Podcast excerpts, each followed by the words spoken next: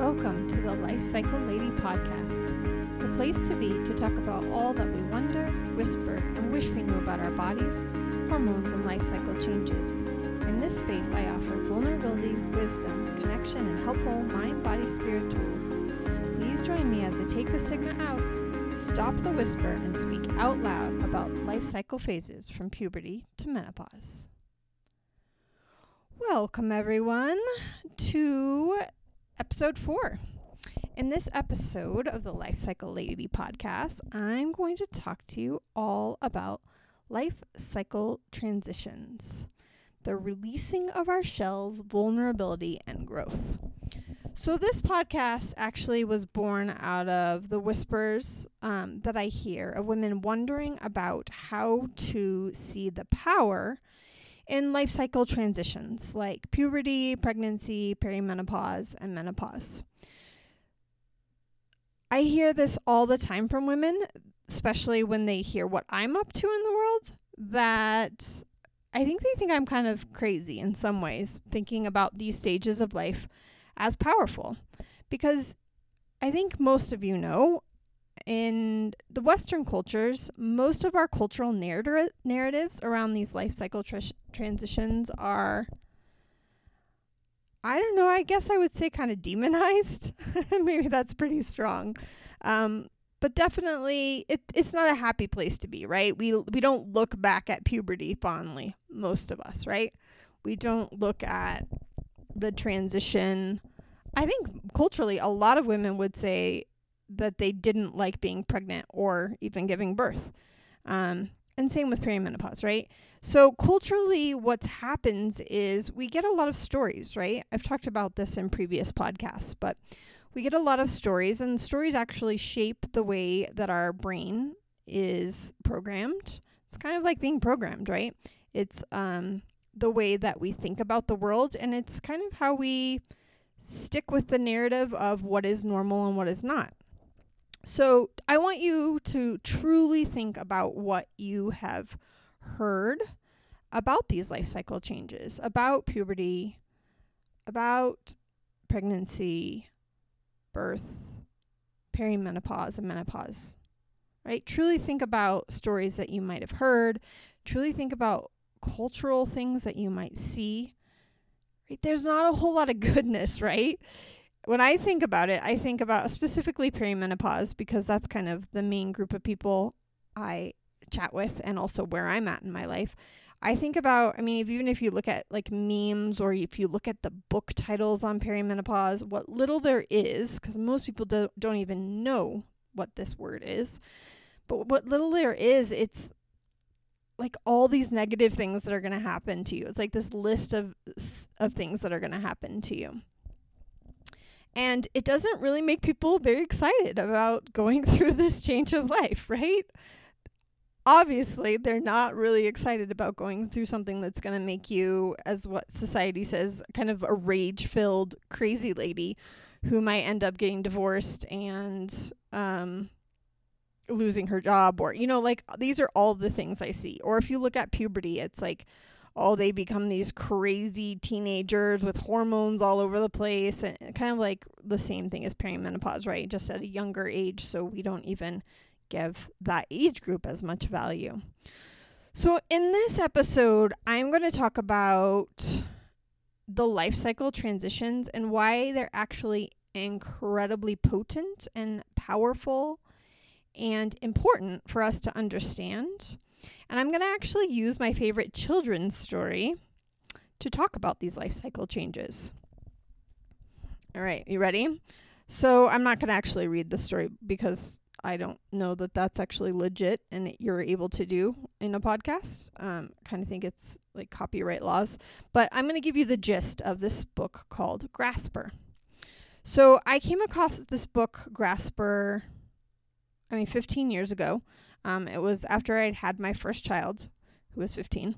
Um, and it kind of it was one of those books i don't know if anyone else has ever had this happen but i've had over the course of my life books that have literally like popped off the shelf and into my hands um, and they tend to be very pivotal and mean- meaningful books um, another time that happened was when I was actually in midwifery school in New Zealand. I was in the library and a book like fell off the shelf and it was all about um, cancer and ovarian cancer and how to help heal it. And at the time, my grandmother had ovarian cancer. Um, so, anyways, books have popped off the shelf over my life. I don't know why, but Grasper was a book. We were in a, my husband and I and, and baby were in a used bookstore in Boulder, Colorado, and the book popped off the shelf. And we immediately bought it, and it's one of the only books that we still have 15 years later. And it is something that we read probably on a weekly basis to our now younger children, who my youngest is currently four. Um, and it is something that I think about all of the time. So here's the story of Grasper, the gist of Grasper. Basically, the story starts off kind of dark and in like a cave where there's little teeny um, crabs and they are just kind of scrounging around looking for food. And as the story progresses, there's this certain crab called Grasper, and he starts to feel like pain all over his body and he does something called molting, which is something that crabs do, right? So that when molting is, their crab shell comes off and they become shellless and they have the ability during this time period to then grow. So as he becomes shellless, people around he's like what's going on? And he has all these ideas and like this hope and this like new way of kind of seeing the world. And his fellow uh, crabs say to him like oh you've just molted like be careful when you're molting. Like you could go crazy you could think crazy thoughts and the thoughts you're thinking they aren't true. And like be really really careful and so they live in this like kind of crevice in the ocean and so he sees all of a sudden the world above and he doesn't listen to them and he crawls up and out of his crevice and he glo- goes and explores this world and there's tons of food out there and like down below they barely can they're barely surviving eating wise and he finds like all these fish and then he comes eventually to this huge crab that he can't even believe is a crab and he says oh my god i've never i've never seen a crab like you and he said well when you've molted as many times as i have you become big and strong and he says, Oh, well, everyone down below told me when I molted, I needed to stay slow and like meek so that my shell could harden up really qu- quick again and I could be safe. And he said, and it's this, you know, this wise old huge crab. He's like, no, no, no, that's not what you do when you're when you're shellless. It's the opportunity for you to grow and for you to change and for you to explore new surroundings right? And so Grasper gets really, really excited and he wants to go back and tell everybody what he's just seen. And so he crawls back into his hole. And as he's coming down, all of a sudden his his heart his he grew way bigger on his adventure, but his shell starts to harden, right? His new home has been created created. And he um he tells everyone what he saw in the world and no one believes him. They're like, "Yeah, that didn't happen." And so they kind of tell him he's crazy and then all of a sudden he as his shell hardens more and more, he kind of thinks, "Maybe I did imagine that. Maybe that wasn't true." And so years forward, he molts again and then he sees the up world and um, he immediately goes out and people follow him, right? So this I think this is an amazing book. I love reading this book to my kids just to show them that like there is a large world out there and even when we're going through tough times in life or whatever that that there's that there's reason and meaning, right? And so why the heck am I telling you this story about Grasper, um, a children's book, when I'm talking about life cycle changes? So to me, like it maybe you can connect the dots, right? Um, life cycle transitions are time periods where we molt. There are these years long time periods where we become incredibly vulnerable, incredibly soft, and maybe even a bit confused, right? It can hurt physically during these time periods, it can hurt emotionally right? That is all true. I'm not saying that like puberty is this amazing place that or any of these transitional periods, right? They're kind of hard. We have we have molted and we all of a sudden don't know who we are. We don't know our new place in the world. And we're really really vulnerable. And we're really vulnerable to what like outside influences society tells us. Right?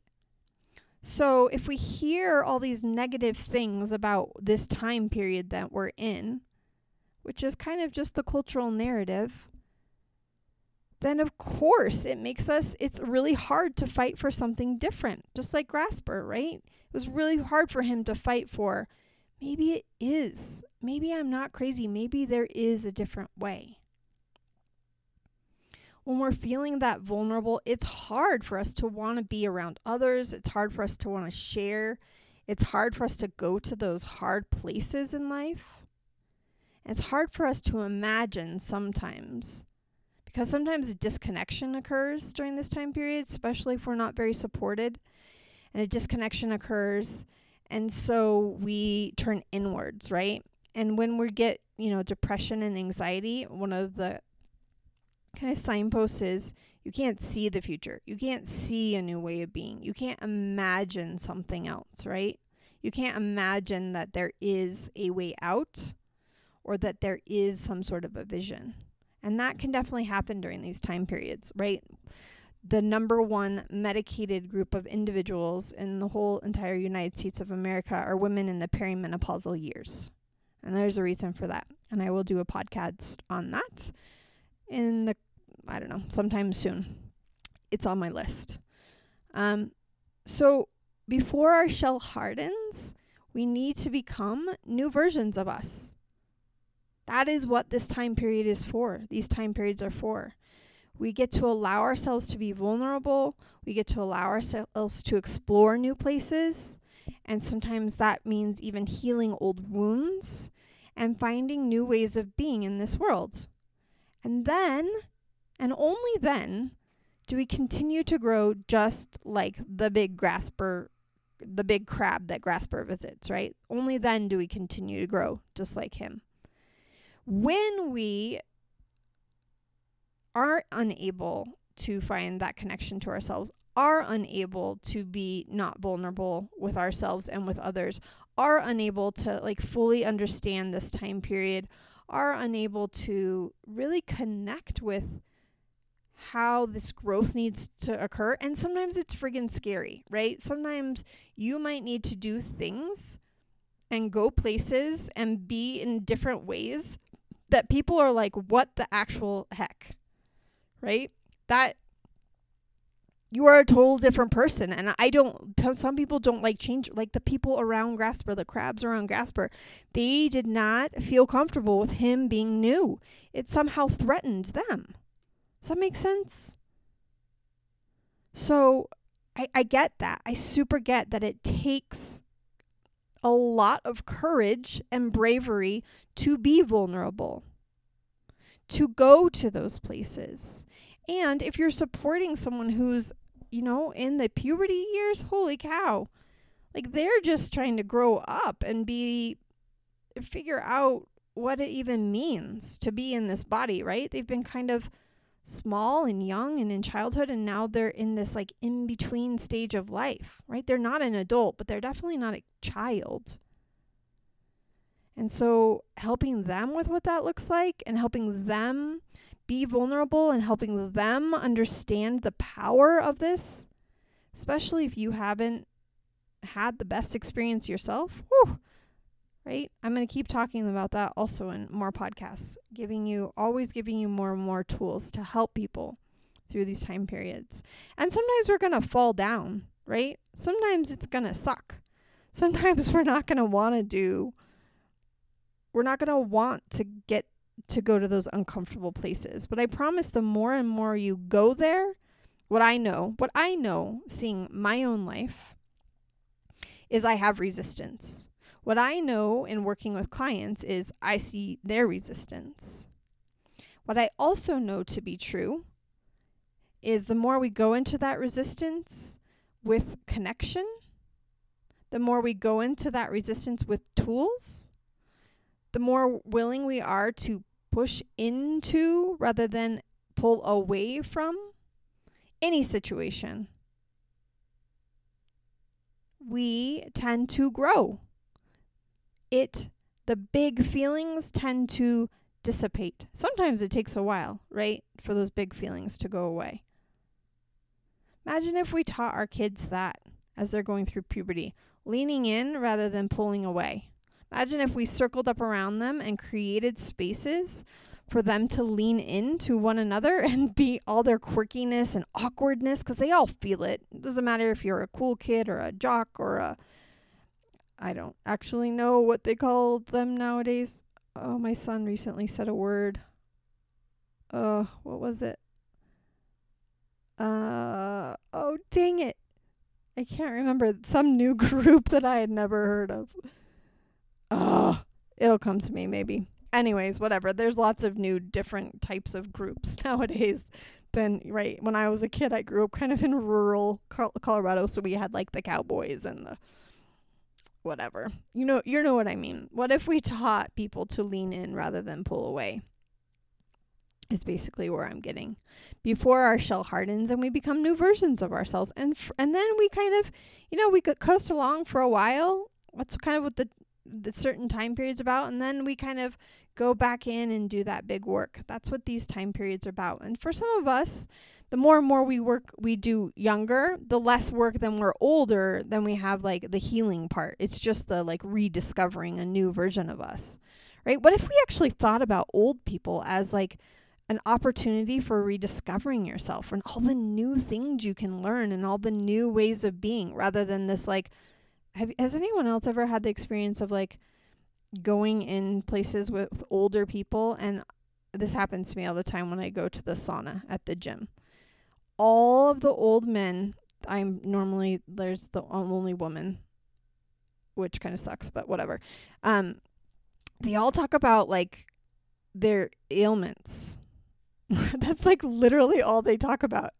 I have actually stopped going into the sauna so much because it's just kind of cruddy.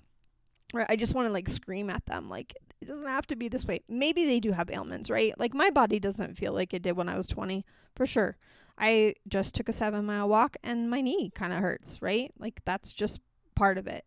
And so I do what I do for my body. But like imagine that we yes, that might happen and also we get to be new people. Like, what if we valued that and saw that as a possibility? Not a whole lot of people do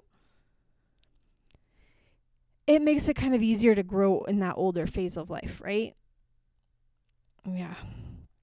I always think about about it as like my kids, I think I will be almost 60 when my last kid leaves the house. Which is kind of crazy because my parents, my dad is turning 60 in like a week. And that just goes to show you they had me when they were 18. So it just goes to show you that, you know, sometimes having kids younger, maybe that wasn't such a bad idea generations ago because he still has a heck of a lot of life going on, right? Um, anyways, okay, I digress. So, how can this, what I've described, help us through these time periods, right? I'm trying to keep myself on track with my little bullet points of what I want to talk about. So, we get to imba- imagine new ways of being with these time periods. It's basically what I've already covered. Also, I want to talk about neuroplasticity. I talk about this, I'm going to talk about these each and every podcast. Some of you are new to my podcast. So, welcome and you get to hear about it. For those of you that are lovely and watch listen to each and every one. Um, you hear me talk a lot about the brain. I'm super, super excited and passionate about all the research in the brain. I'm really big in mind, body, spirit. And so there's not a whole lot of information out there about the brain, right? It's kind of a new, newer to science um, place of study. There's like a lot of intuitive knowledge, obviously, but I also really dig the scientific knowledge as well. So, for those of you that don't know, neuroplasticity basically means that our brains continue to restructure themselves based on experience. So, the cool thing is that old saying you can't te- teach an old dog new tricks that's total bollocks like you you can totally teach an old dog new tricks right the brain is a muscle that can changes according to how you feed and use it so the brain changes to meet your needs so brain scans during these major transitions in life like puberty and pregnancy and perimenopause, if you were to look and like Google brain scans of these time periods, you can see that our brains are massively different than other points in our life, right? They are ripe for shedding and becoming new. There's certain like focal points that light up during these specific transition periods in life. And if you look at at what is being like the story that is told around those cultural like the cultural story or what scientists are saying about what those brain areas like let's take for example perimenopause in perimenopause like the limbic the emotional center of your brain gets really really activated right? In particular the anger part of your brain gets really really activated which is why there's like the the rage right? If you look at that scientists like story around that versus like my story there's kind of like a quite a negative spin. I would say actually it's maybe for the best.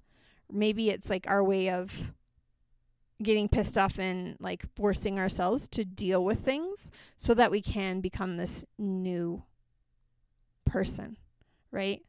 Like maybe it's a a kickstart to the new. Like maybe anger is not such a bad thing. I talk about that a lot in my perimenopause workshop that a lot of us, not all of us, but a lot of us were given the story that like anger is not something that good girls feel, right?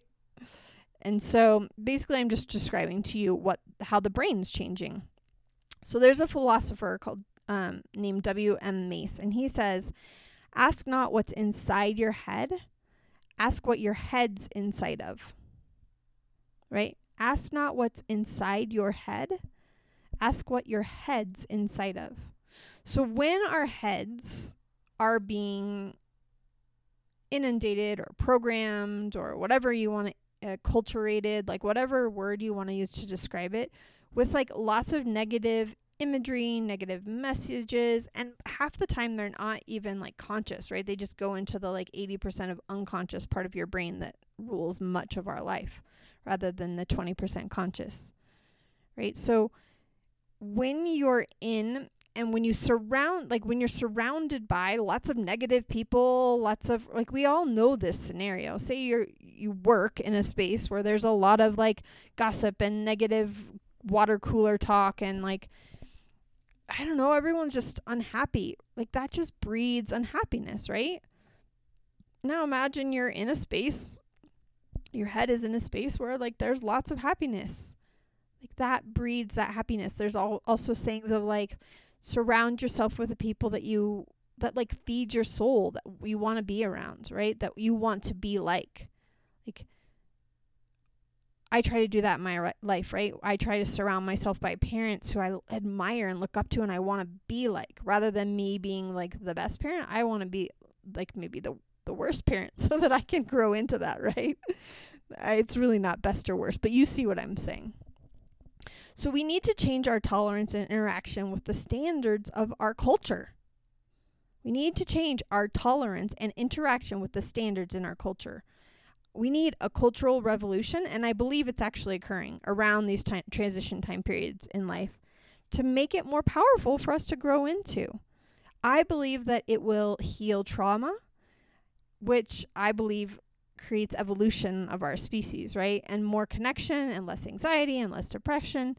And it doesn't have to be seen as this time we survive, but a time that we we become something new, that we allow people to become new things. To become new people. We are not I am not the same person I was in high school and I when I was going through puberty. I'm not. I'm not the same person that I was when I had my first baby. I'm not even the same mom as I am when I had my first baby, right? The first baby and fourth baby, there's 11 or 12 years apart in between them. I'm a very different mom. I'm a mom of four versus a mom of one, but I'm a very different person, I've had a lot more life experience. I've had a lot of growth under me, right? Um where what else was I want to say about that? Um oh, the cultural revolution that I was referring to. I don't know if it's just me. It's like those books that fall off the shelf, but I see it all around me. I see women up to very similar things that I am all over the place. And it makes me really, really excited. I mean, we're all doing it in our own way because, you know, we're going to attract, like, there's different ways of speaking about it, which are the same thing but different. It's like same, same, but different, right? Um, that will just attract like one thing I say to you, I often do this with my husband. I'll say something to my husband and then he'll go and like, you know, meet with a really good friend of his and she'll say the same thing, but he like totally hears it from her, but not so much from me, which is was super annoying to me at the before, at the beginning. But then now I'm like, it doesn't matter, does it? Like it just matters that he hears it. So to me, it doesn't matter. Like if w- the way I speak it doesn't resonate with you, there's lots of other people that speak it in lots of different ways, but it's the same essence. So there is a revolution going around around talking about these time periods differently when we talk about them differently, we will experience them differently. That is part of that neuroscience. We will. Like it will happen. When we talk about it differently, our biochemicals will change and we will have less of the like laundry list of crap that comes along with it. We will. Like that that is just going to happen for us. Also, I want to talk about some tools that will help during these time periods. Connection. I mean, that's like, you're like, okay, great. Thanks for the tool of connection, lady. Like, what am I going to do with that? Connection to ourselves, I know it sounds abstract, but it always helps. So think to yourself how do you connect to your body, mind, and spirit each and every single day? How is it the priority in your life? And not the first thing that you toss aside when life gets full or busy right? That is part of the work that I do with women. It's like, again, not rocket science, but sometimes you just need someone on the outside who's looking in, who's been there, who knows all the traps, because I experience them myself and have created tools to work through those traps or stops or restrictions that we put on ourselves. And also because I work with all of you, right? So it, it's easier for me to have like I'm on the outside of the window looking in. It's very easy for me to see. Um, so connection to yourself. However, I want to throw in connection to others is just as important, if not more so, than connection to yourselves. We live in this crazy or not there's a lot of benefits to it, but our culture is very individualistic. Right? We pride ourselves on being able to make our own choices and our own individuality. And I think it's amazing. I actually love it in a lot of ways. Um, especially traveling and seeing both ways. I, I really, really appreciate the individuality of the culture. But as I was reading a book, um, which is probably one of my very favorite books. If you have not read Lost Connections by Johann Hari, um, it's about uncovering the causes of depression and anxiety and the unexpected solutions. It's an amazing book that anyone who has ever suffered from depression or anxiety, or really, I just believe all humans should read. But he talks about, in his way of reconnecting to people, he talks about um, a study that was done to see if you if you tried consciously to make yourself happier, did it actually work? So if you dedicated more of your life, which is what I often ask people do to do, to deliberately seek out happiness. I wouldn't say happiness, I would say connection. Um, but would you be happier from a week from now or a year from now? So the team that studied this studied those questions in four countries: the US, Russia, Japan, and Taiwan. And they tracked thousands of people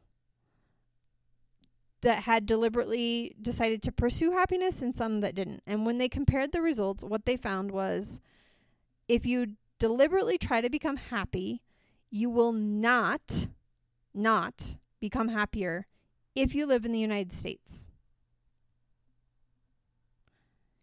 if you live in Russia, Japan, or Taiwan, you will become happier. And so they're like, okay, what the heck does that mean? Like, why is that? So, what they found the difference between is the difference between how we think of ourselves in the Western culture and how most people in Asia think of themselves. So, if you take a group of like of Western people and you show them a picture of a man addressing the crowd and ask them to describe what they'll see, they will almost always describe the individual, the guy who's addressing the crowd, at the front of the crowd first. And then they'll describe him in a lot of details and then they'll just say, and then there's a crowd. If you were to ask the Chinese people the same picture, or the Japanese people, or the Taiwanese people, or just, I guess they would say Asians in general, um, in the study at least, it's the other way around. They will usually describe the crowd first in great detail like the mood of the crowd, the tone of the crowd, and then as like an afterthought, they'll describe the guy who's at the front. Right? So this is one of the things that cultural neur- neuroscience talks about is like the way we are morally programmed, the way our culture tells stories about things, it influences our brain so much so that we can look at the same picture and see two totally different things. So, what they find for the people that are in these other countries that deliberately tried to pursue happiness, they were pursuing happiness in a very different way. In the West, the women and men were doing self, self happiness. How can you do more stuff for yourself, get more stuff for yourself, get more achievements for yourself? If you're pursuing happiness in Russia, China, or Japan, you're actually looking at happiness in a different way. How can you serve your community and connect more with others? Happiness is a social thing in these places. And so when people are looking to be more happy, they're looking to connect more to others. Right? So I would say, because there's also like a, there's a down there's a down a pro, pro and a con list for everything, right? So so how I approach not not just happiness, but how I'm giving you tools that will help you through these life cycle transitions that can be really disconnecting because you're vulnerable and you're kind of sometimes confused and you might feel alone because that's just what happens is connection.